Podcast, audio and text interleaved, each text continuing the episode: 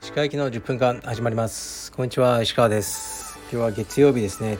東京は小雨が降ってました、朝で。今日も息子とトレーニングをして、息子を幼稚園に送り、僕はオフィスに入って仕事をしてます。で、今週末18、19、20が全日本マスターですね。で、全日本マスターはかなり多くのアルペディエムの、メンバーさんが出場してくださっているようです。今エントリーリストをざっと見たんですが、ダントツで、多かったですね、数が。はい、というわけで僕は最終日だけ、会場に行く予定です。そこでね、ご挨拶できる方はさせていただこうと思います。あと何かあったかな。あと、僕のオンラインストアありますよね、カルペディエムオンラインストアで動画の、販売も始めます。もちろん僕がやるわけじゃないんですが、うちのスタッフの、動画ですねの販売を始めます。で、これも今週末には発売しようと思ってますね。なんか評判が良かったらいろんなスタッフにやってもらいたいなと思ってますね。どうなるか分かりません。とりあえず今準備を進めてます。ではレターに参ります。お疲れ様です。40代青帯、ラジオネームタキシードお面と申します。私はコレクション欲があり、小さい頃はビックリマンシールやドラゴンボールのカードダスを集めていました。幼少期に家庭が貧しかったこともあり、今になって収集欲があります。 CD や本、DVD、服などが趣味部屋にあふれ返り、妻や子供に呆れられています。石川先生もこれは集めてしまうというものはありますでしょうか。またカルペディエムグッズで選手トレーディングカードなるものを発売していただけましたら嬉しいです。ぜひご検討ください。失礼いたします。はい、ありがとうございます。そうですか、僕はあんまりないですね、収集癖と言われるものは。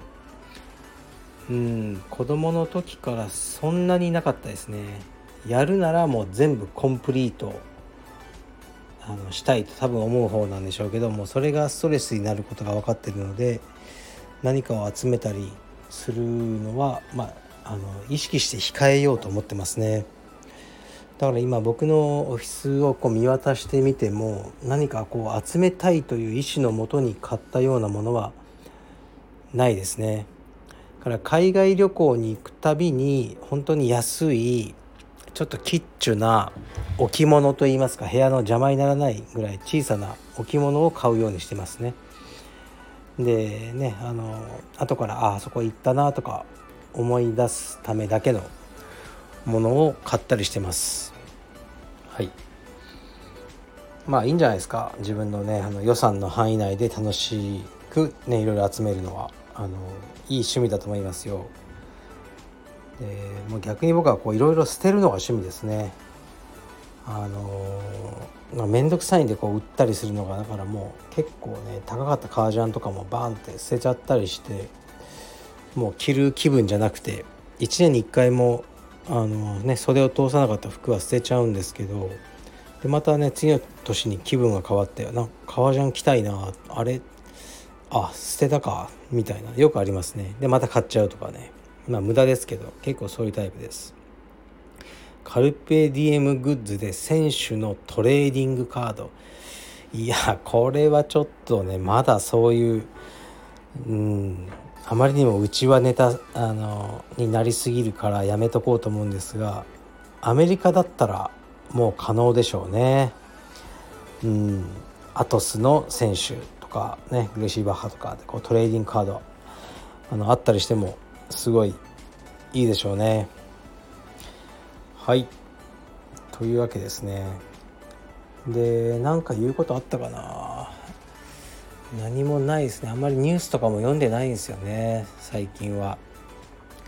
時事ネタで言えば何があるかな。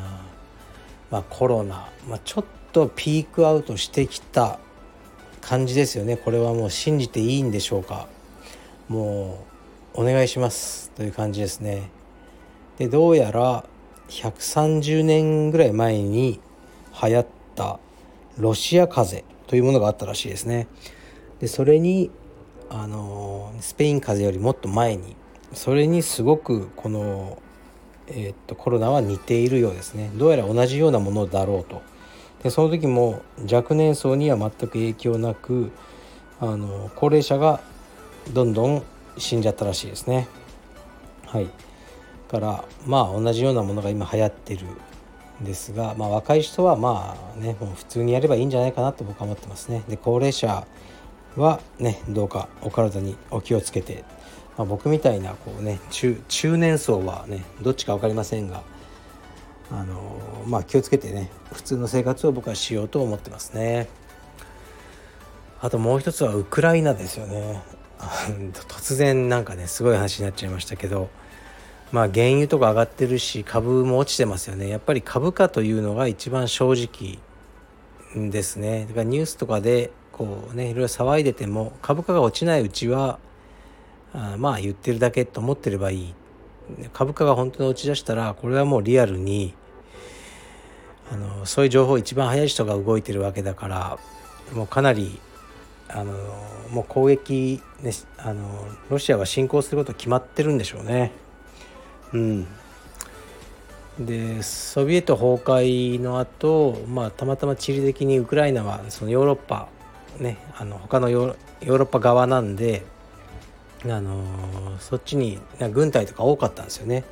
だから棚ぼた的にすごく大きな軍事力をそのまま持ったまま独立して、当時世界第3位ぐらいの核保有国だったんですよね。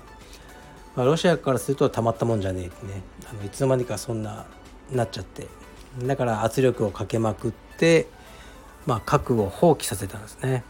で、ウクライナはお金がなかったからいろんなねいい条件ちらつかせたり、国境の不可侵を保証するっていうふうに約束したんですよね。ソ連はそれで核を全部放棄、もう破壊したんですよね。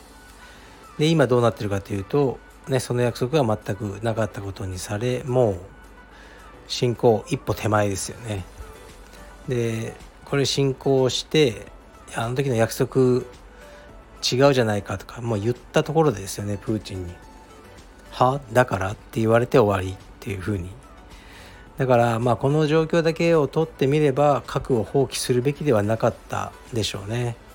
で、そういうことから、その歴史から僕らも学ぶべきじゃないかなと思いますね。はい。おそらくもう今月末ぐらいには何か大きな動きがあるんじゃないかな。このまま話し合いでは済まなそうですよね。その時に日本はどういう立場を取るのかとすごい思ってます。結構国際情勢は別に好きとか嫌いじゃなくてやっぱ気になっちゃうんですよね。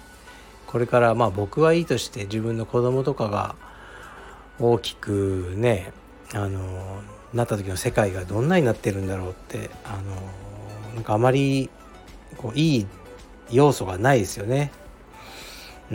ぜひ平和な世界になってほしいなと思います。今日はちょっと真面目でした。はい、失礼します。